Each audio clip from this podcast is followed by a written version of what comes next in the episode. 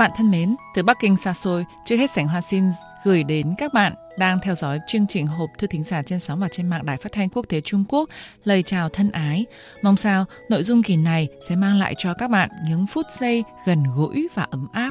Nếu bạn có ý kiến và yêu cầu gì đối với chương trình hoặc muốn tìm hiểu những gì về Trung Quốc xưa và nay, hoan nghênh bạn viết thư cho sảnh hoa theo địa chỉ email ve y ngắn e a còng việt nam ese com cn hoặc bạn đặt câu hỏi công khai cũng tin nhắn như riêng cho mục hộp thư Ngọc Ánh trên tường Facebook, Sánh Hoa và Chị Ngọc Ánh sẽ đáp ứng yêu cầu của bạn qua phát thanh viên sóng hoặc bài đăng trong mục hộp thư Ngọc Ánh để nhiều bạn khác cùng tìm hiểu.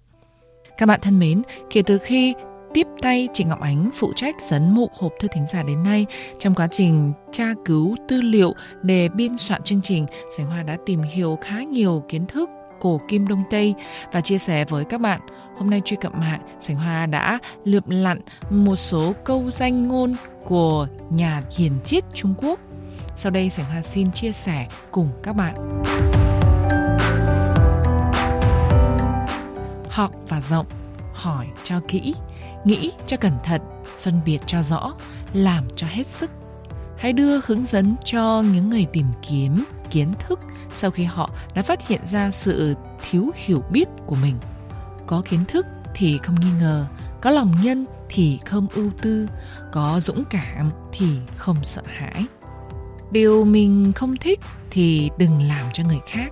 Đối với quê hương, gia đình nên tránh gây thù, chuốc oán Người quân tử giúp người mà không so đo tính toán, kẻ tiểu nhân so đo tính toán mà không giúp đỡ người khác.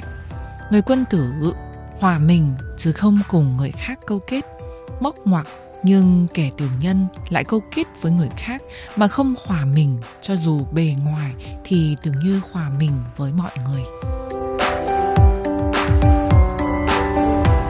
Bạn có thích những câu danh ngôn trên đây của nhà hiền triết cổ đại Trung Quốc không? Hoan nghênh bạn tin nhắn cho một hộp thư Ngọc Ánh trên Facebook nhé. Mời các bạn theo dõi tiếp tiết mục hộp thư thính giả do Sảnh Hoa thực hiện.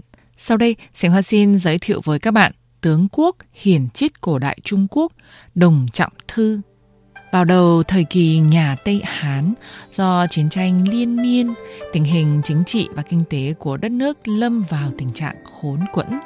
Nhiệm vụ tối quan trọng của thời kỳ này là phải khôi phục chính trị và kinh tế. Bởi vậy mà có biện pháp quản lý đất nước của Hoàng Lão, đó là khưu dưỡng sinh tức, có nghĩa là giảm bớt gánh nặng của nhân dân, ổn định cuộc sống, phát triển sản xuất, khôi phục nguyên khí, học thuật của Hoàng Lão bao hàm tư tưởng của luật gia đã phát huy vai trò tương đối quan trọng vào đầu thời kỳ nhà Hán. Thế nhưng sau khi quốc lực trở nên cường thịnh, cần phải có một loại vũ khí tư tưởng mạnh mẽ hơn để tăng cường ách thống trị về tư tưởng. Như vậy, nho học đã đứng lên vũ đài lịch sử và chính trị bởi có bối cảnh như vậy. Tổng Trọng Thư cũng bước lên vũ đài lịch sử, trở thành nhà tư tưởng luân lý, nhà triết học nổi tiếng thời Tây Hán. Đồng Trọng Thư sinh năm 179 đến năm 104 trước công nguyên. Ngay từ nhỏ, Trọng Thư đã miệt mài học tập do khắc khổ nghiên cứu kinh điển nho gia suốt 3 năm liền, Trọng Thư cũng không hề đặt chân bước vào vườn tượng của nhà mình. Hồi đó, mọi người coi Trọng Thư là khổng tử. Vào thời Hán Cảnh Đế, Đồng Trọng Thư trở thành vị quan tiến sĩ chuyên giảng giải cuốn Công Dương Xuân Thu đến thời Hán Vũ Đế, quốc lực trở nên lớn mạnh, yêu cầu về thống nhất tư tưởng cũng trở nên cấp bách. Năm 134 trước công nguyên, trong bài Cử Hiền Lương Đối Sách nổi tiếng của mình, Đồng Trọng Thư nêu ra yếu điểm cơ bản trong hệ thống triết học của mình, đồng thời đề nghị bái bỏ bách gia, độc tôn, nho thuật. Đề nghị này của ông được Hán Vũ Đế chấp nhận. Sau đó, Đồng Trọng Thư đảm nhiệm chức quốc tướng của dịch vương Giang Đô Lưu Phi trong suốt 10 năm. Năm 125 trước công nguyên, ông lại đảm nhiệm chức quốc tướng giao Tây Vương Lưu Đoan. Bốn năm sau, ông từ chức trở về quê hương. Từ đó, Đồng Trọng Thư ở nhà viết sách, nhưng vẫn được Hán Vũ Đế tôn trọng, thường xuyên cử người đến bản bạc công việc với ông hoặc thăm hỏi ông. Đồng Trọng Thư lấy Cung Dương Xuân Thu làm căn cứ, kết hợp quan niệm thiên đạo về tôn giáo, thuyết âm dương và thuyết ngũ hành từ thời nhà Chu, hấp thu tư tưởng của luật gia, đạo gia, âm dương gia, trở thành triết học thống trị của quan lại thời nhà Hán. Đồng thời, ông còn có sự giải đáp tương đối hệ thống đối với hàng loạt vấn đề triết học, chính trị, xã hội và lịch sử của xã hội bấy giờ.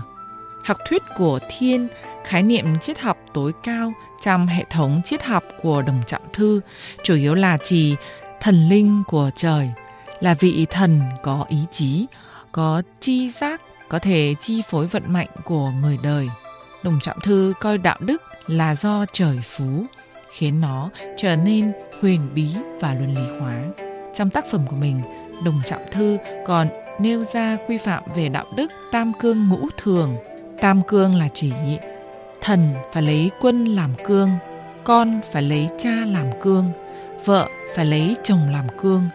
Yêu cầu những ai làm thần, làm con, làm vợ phải tuyệt đối phục tùng quân, cha và chồng. Ngũ thường là chỉ giáo điều đạo đức phong kiến, đó là nhân, nghĩa, lễ, trí và tín. Lý luận quân quyền thần thụ và tư tưởng tam cương ngũ thường của Đồng Trọng Thư có sự ảnh hưởng hết sức to lớn trong lịch sử cổ đại Trung Quốc. Nó khiến cho đầu óc của nhân dân Trung Quốc bị cấm cố lâu dài dưới nền chính trị thần quyền và luân lý phong kiến. Nhưng nói chung thì tư tưởng của ông cơ bản phù hợp với nhu cầu của thời đại phong kiến, có vai trò nhất định trong việc xúc tiến sự phát triển xã hội hồi bấy giờ. Thời đại mà Đồng Trọng Thư sinh sống, đất đai bị sát nhập ngày một nghiêm trọng, mâu thuẫn xã hội ngày một gay gắt, bọn quan lại, quý tộc, vương hầu vin vào đặc quyền phong kiến của mình, tiến hành cướp đoạt quy mô đất đai, hành vi vi phạm pháp luật và vượt quyền hết sức nghiêm trọng. Nhằm vào tình trạng như vậy, Đồng Trạm Thư chủ trương giảm bớt sự bóc lột và áp bức đối với nông dân, khiến đất đai và sức lao động có sự kết hợp tương đối ổn định với nhau, nhằm làm dịu mâu thuẫn giai cấp, xúc tiến sự phát triển sản xuất của xã hội. Những đề nghị và chủ trương của ông mang ý nghĩa tiến bộ của thời bấy giờ.